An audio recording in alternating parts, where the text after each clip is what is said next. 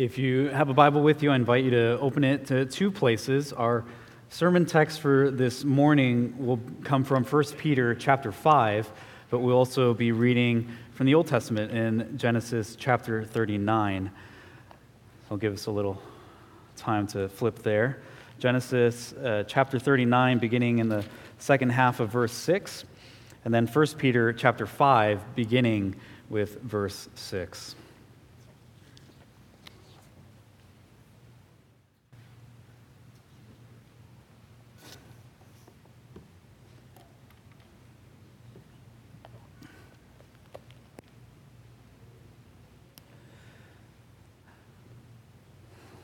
Let's hear God's word together. Genesis 39, beginning with verse 6. Now, Joseph was handsome in form and appearance. And after a time, his master's wife cast her eyes on Joseph and said, Lie with me.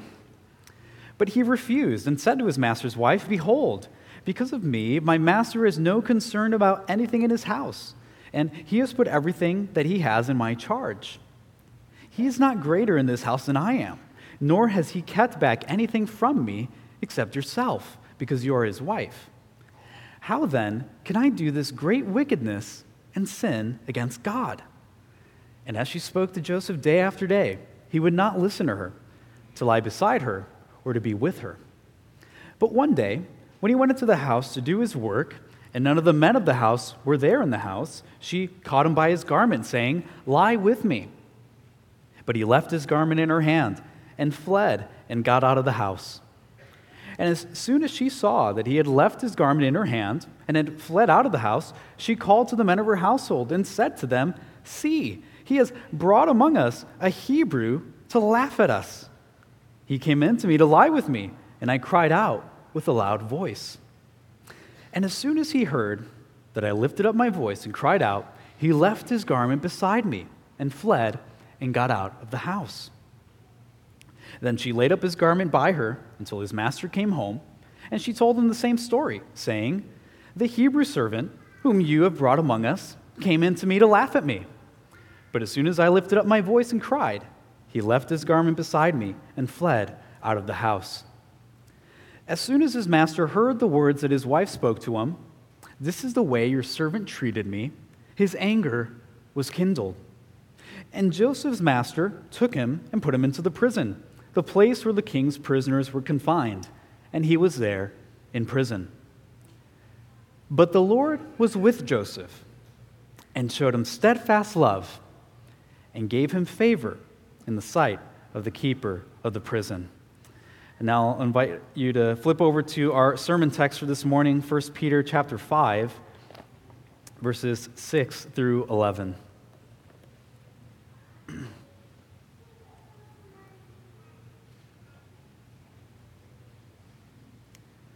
Hear these words Humble yourselves, therefore, under the mighty hand of God, so that at the proper time he may exalt you, casting all your anxieties on him, because he cares for you.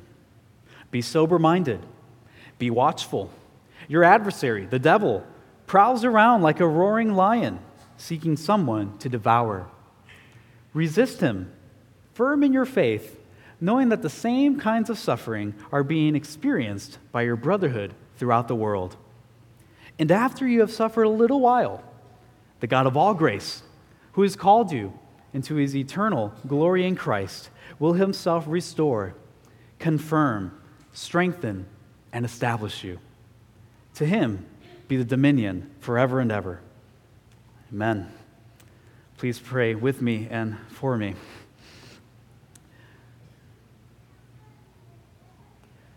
Well, God, we thank you for your word. You have given it to us so that we may know how we may glorify you, how we may enjoy you forever. And you have given it so that we may know you and your Son, the Lord Jesus Christ.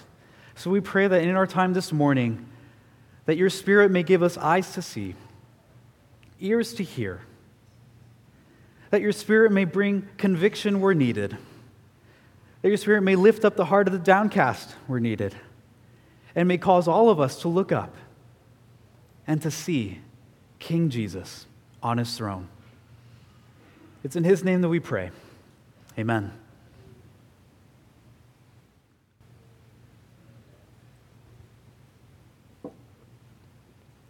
In 1898, an ambitious construction project was taking place in East Africa. A railway was being constructed connecting Kenya and Uganda, and hundreds of workers were hired to see the completion of this project. However, this construction work took a turn for the worse when they began to build a bridge over the Tsavo River. Two cunning male lions emerged and began to attack the workers. These lions were intelligent, overcoming traps and barriers that were set to keep them at bay. They were persistently finding themselves in the tents of these workers. These lions were brutal. They would terrorize the workers at night, picking off unsuspecting men one by one. A skilled hunter was eventually dispatched, and he would bring an end to the lion's reign of terror, but only after somewhere between 50 and 100 workers' lives ended. These two lions came to be known as the man eaters of Tsavo, and you can actually see them in a preserved form, taxidermied at the Field Museum in Chicago. Today's passage presents us with a powerful image, like the man eaters of Tsavo, an image of a lion. What do we do when suffering comes knocking on our door? Or when a lion enters our tent? The book of 1 Peter helps us to answer this question. Peter is writing to a people acquainted with suffering. His audience is likely made up of Jewish converts to Christianity who were kicked out of their home in Rome they were moved out by the Emperor Claudius to populate newer areas, newer colonies throughout Asia Minor. Some scholars believe that they may have even been moved out because of their faith in Christ. But wherever it is they came from, what do we know about them? They are sojourners. They are a people without a home. And in that respect, we look a lot like them. We look a lot like these Christians in the first century. People without an earthly home, people under attack by an enemy. And so we'll consider how Peter addresses this group of suffering Christians, which includes us by extension, under three points. One, our disposition, two, our adversary, and three, our reward. We'll begin with the first point our disposition, looking at verses 6 and 7. What does Peter say about our disposition when we face suffering? Well, it's worth recalling that the first few verses of chapter 5 is addressing the elders of the church. Peter addresses these elders as one who has seen Christ's suffering and who will partake of his coming glory. And he calls the elders to leadership through humility. But lest we think that humility is only required of those in spiritual authority, Peter follows up with verse 5 Clothe yourselves, all of you, with humility. For God opposes the proud, but gives grace to the humble. In light of what Scripture says concerning humbleness, Peter tells us in verse 6 that our disposition, our starting point in all things is to be one of humility. Be humbled, therefore, under the mighty hand of God. Now, this may not be what we come to expect, especially in Western culture. Humility has become a vice, pride has become a virtue. Now, that's not to say that we can't be proud of good, honest work or of particular achievements that we make in this life, but what is our disposition here as Christians? What should we want to be known by? By our humility or by our pride? Peter tells us that it's humility. This is our disposition and in particular, when we face suffering. We are those who are humbled by the mighty hand of God. The mighty hand of God is a phrase that is used throughout the Exodus story. It speaks and testifies of God's work in saving Israel from the oppressive grasp of Egypt.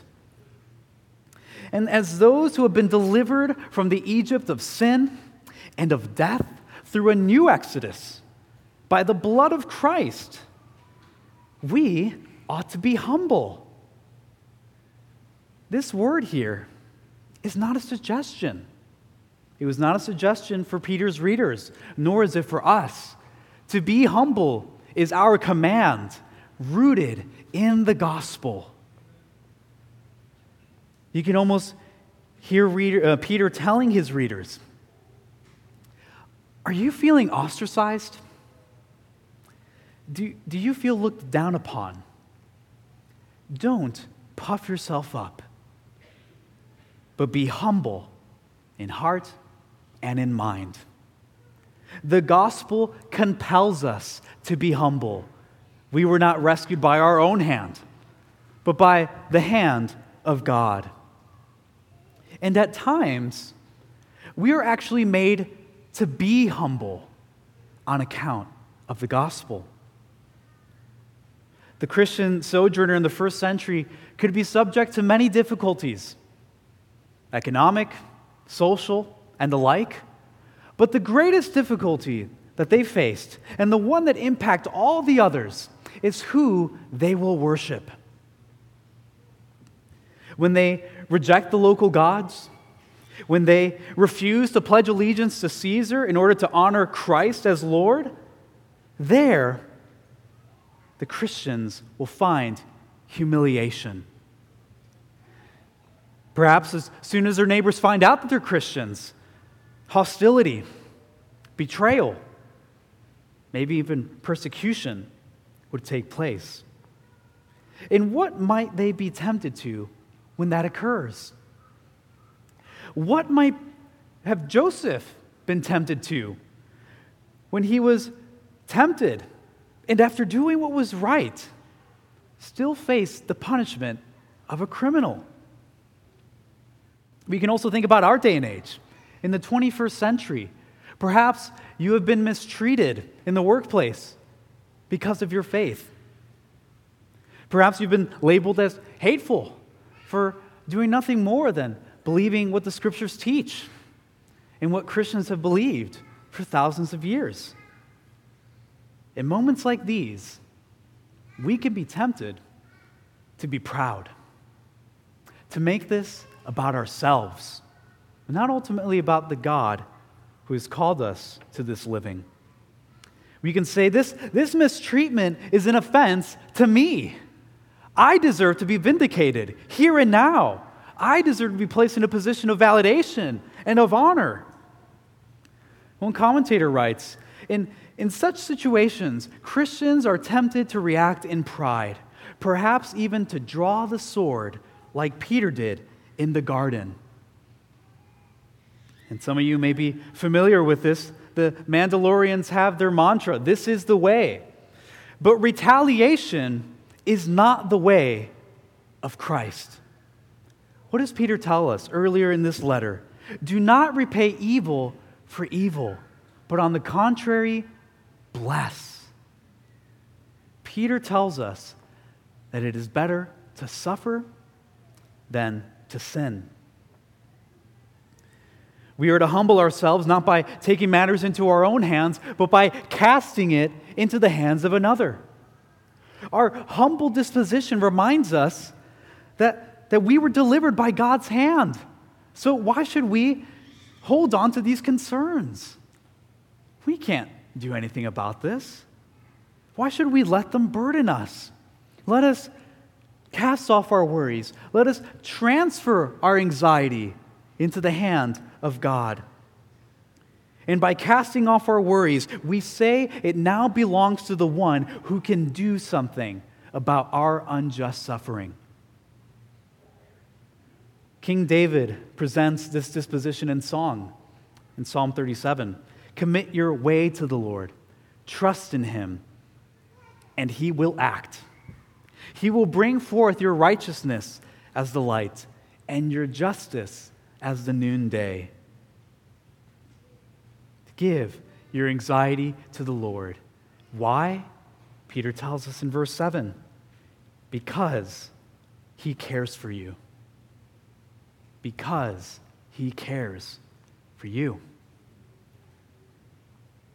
Even when Joseph was wrongfully imprisoned, what did we read in Genesis 39? The Lord was with Joseph and showed him steadfast love. Do you need this reminder? Have you been going through a dark season, one of suffering, perhaps on account of your faith? God has not abandoned you in your suffering. Our God knows about it. Our God cares about it. Our God cares about you. Give him your worries. Give him your concerns. He will make things right. And what are we to do in the meantime then? We are to be on guard. That brings us to our second point our adversary. Our trials and sufferings on account of our faith are hard enough, aren't they? Perhaps you've lost friends over the years. Relationships with loved ones have become strained. They, they just don't get all the Jesus talk. There may be some of us who have lost income or who have lost jobs even because of their faith. Realizing difficulties like these, Peter tells his readers, tells us to be sober, to be of sober mind. And of course, when thinking of sobriety, its opposite often comes to mind. And we even heard this last week. But what is an effect of drunkenness? It limits our vision, it makes us nearsighted, not only with our ability to see, but our ability to act in a wise manner. But deep anger, resentment, does the same as well, doesn't it? There may be an example that comes to mind, but our intense anger or our resentment can cloud our judgment. It can hinder our ability to foresee what lies ahead or even what lies beside us. So Peter tells us to be sober and alert. Why? What are we to be in constant readiness for? A lion entering your tent. Peter presents this lion as our adversary. We are to watch out not just for an adversary or the adversary, but your adversary. The Greek word used here has a legal background. It refers to someone who brings a charge in a lawsuit. In the, and, and, and we have seen the accuser before, haven't we? We have seen this adversary in the heavenly courtroom before the Lord. And what was he trying to do? He was seeking to tear apart Job's reputation as a faithful man. The devil, our adversary, is on the hunt. He is looking for evidence to present. He is not content to just let our suffering do all the damage in our lives. He wants to take advantage of our suffering. He wants to take advantage of our lack of sobriety and alertness, and he wants to ensure our end. This is why humility, soberness, alertness is so important. We must watch out for this ancient foe. Others in the world may oppress us, they may humiliate us because of our faith, but it's ultimately the devil who wants to destroy us, who wants to ruin us. Peter calls the devil a roaring lion. And this is a curious choice. After all, we know uh, that Jesus is called a lion. Jesus is, Jesus is the lion of the tribe of Judah, prophesied in Genesis. But Scripture does give us a positive use of the lion, but also a negative one. For example, in Psalm 22, lion imagery is used, but it's not used to describe the ruler of Israel, but the enemy of Israel. They open wide their mouths at me like a ravening and roaring lion. And in the first century, lions brought to mind images of gladiator battles, of public execution.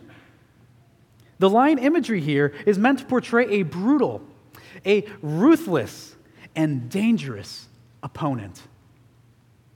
As we undergo trials, we have an enemy who seeks to destroy us. So to be self centered, to be prideful, to make these occasions of suffering all about us, makes us spiritually vulnerable to his attacks, to his lies. We must be in readiness for this lion.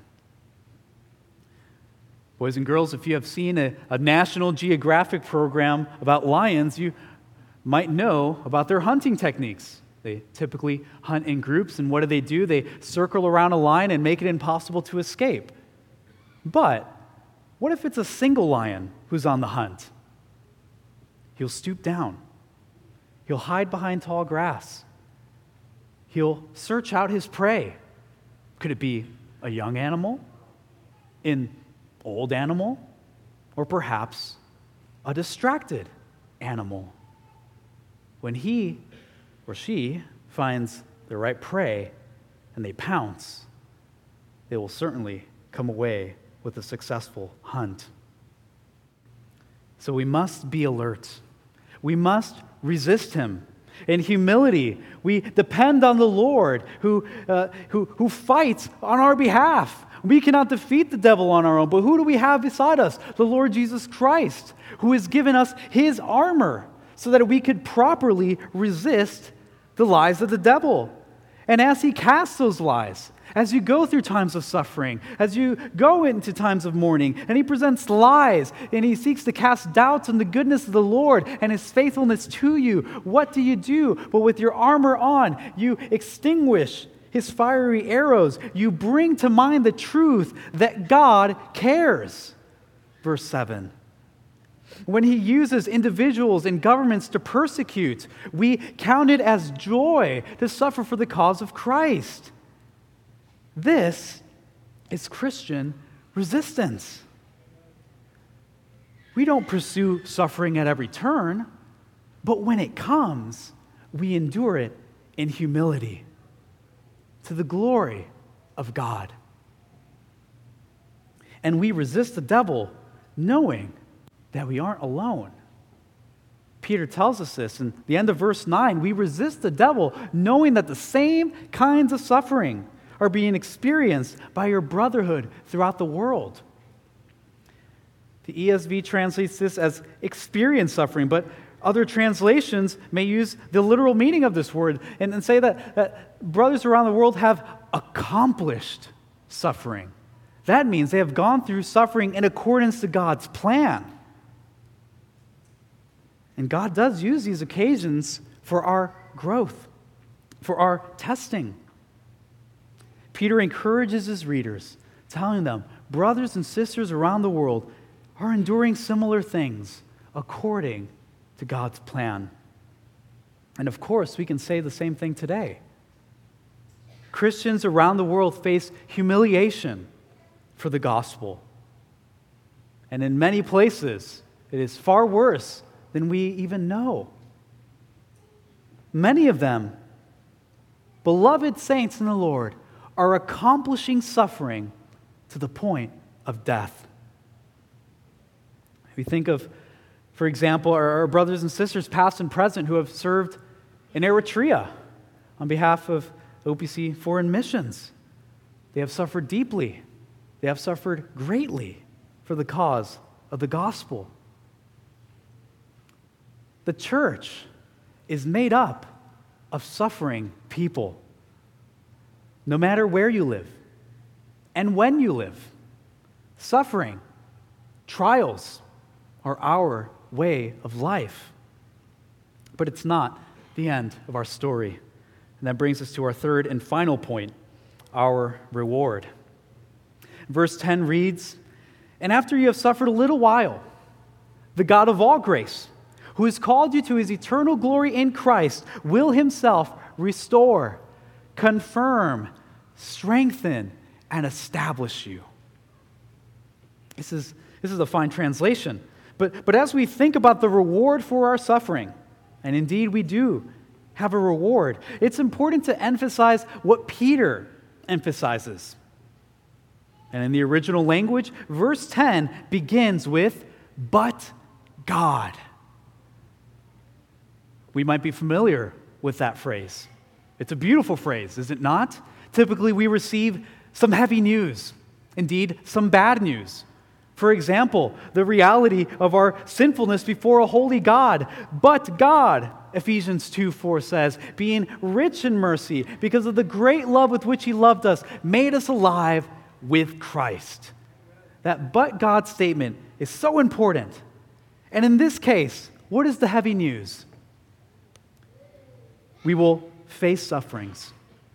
We will face attacks from the devil just as brothers and sisters have faced them, just as Joseph faced them when he was wrongly accused of a heinous sin and yet imprisoned. But God. Note the contrast here. There are two points. Our lives will consist of suffering, but the God who gives grace called you to his glory in Christ. Our life will consist of suffering for a little while but the God of all grace has called you into his eternal glory, suffering and glory for a little while and eternal. Though our sufferings are great, though the devil would wish to sift us like wheat, this is but a light and momentary affliction compared to the glory that is to come. That is our reward glory with Christ in the heavenly places. In fact, verse, verses 6 and 10 of our passage are bookends that promise this reward to suffering Christians. Verse 6 Humble yourselves, therefore, under the mighty hand of God, so that at the proper time he may exalt you. And then verse 10 Humble yourselves, uh, uh, excuse me, and after you have suffered a little while, the God of all grace, who called you into his eternal glory in Christ. This is our reward. The one who perseveres in the midst of persecution, in the midst of trials, in the midst of afflictions, will receive the reward of glory in Christ.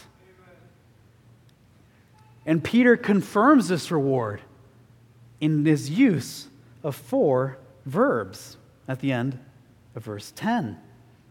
And what is interesting about these verbs is that they are virtually synonymous, they overlap in meaning.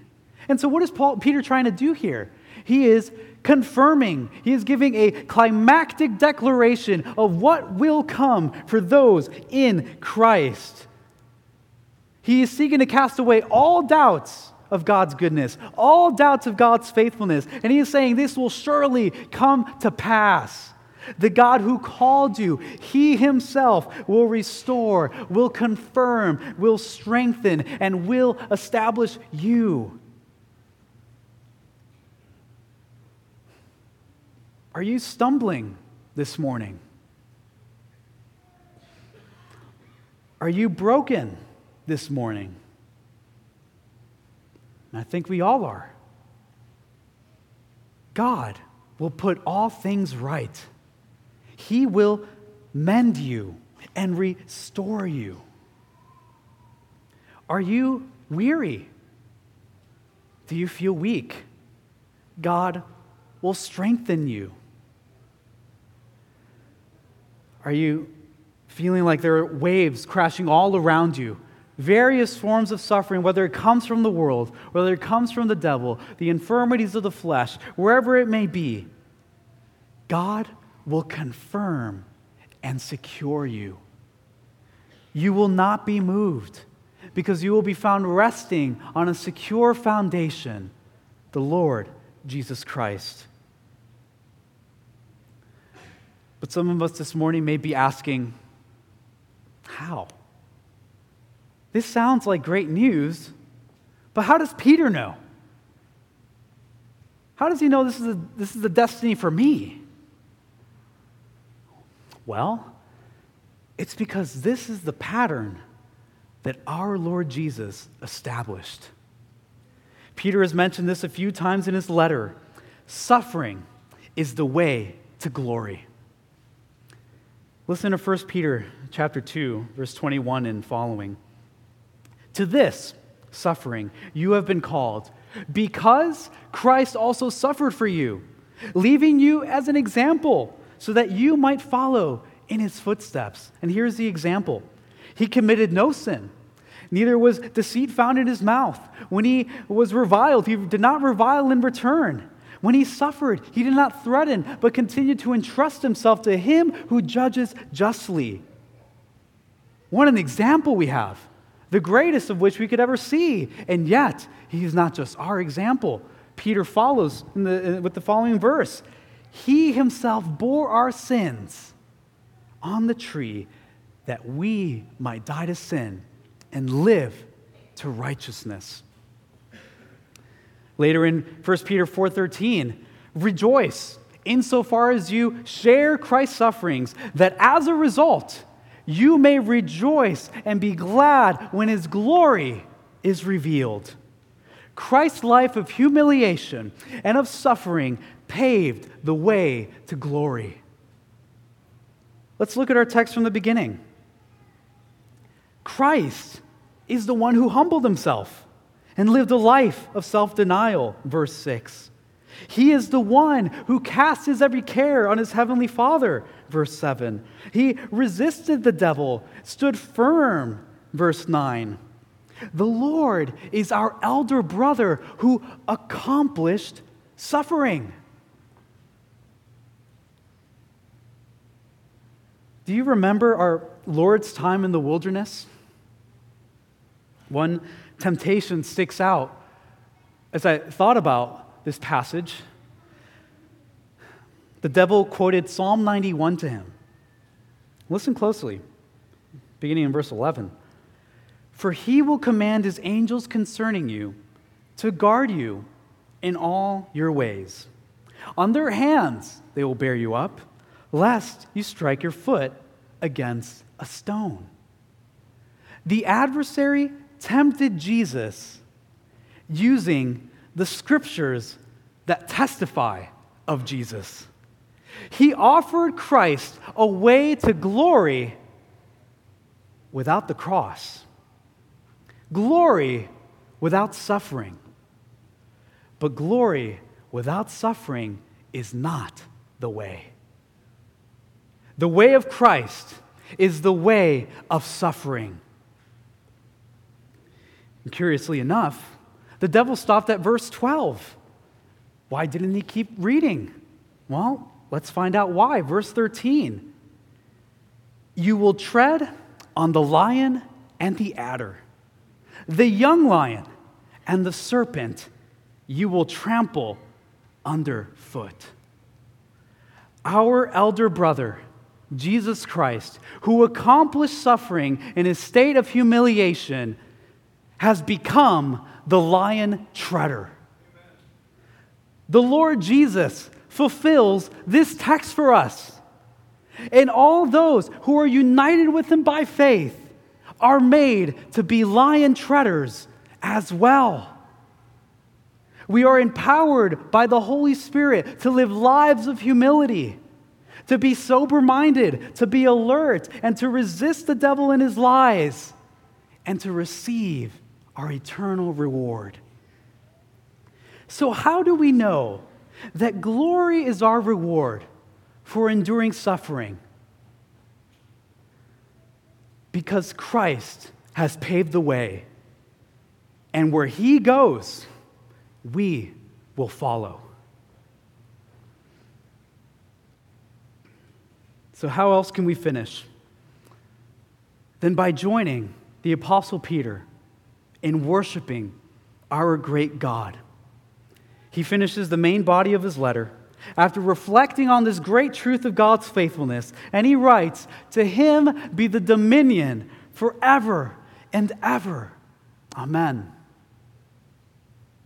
There may be spiritual forces that wish to annihilate us, but to God be the dominion. There may be humans that wish to bring harm on us, but to God be the dominion. Our bodies may grow weak in time, but to God be the dominion. No one and nothing can, can, can undo his eternal saving purposes in Christ. So may this bring you comfort as you go through trials in this life. May this bring you comfort when a lion enters your tent. The victory is yours in Christ Jesus, the lion treader. Let us pray.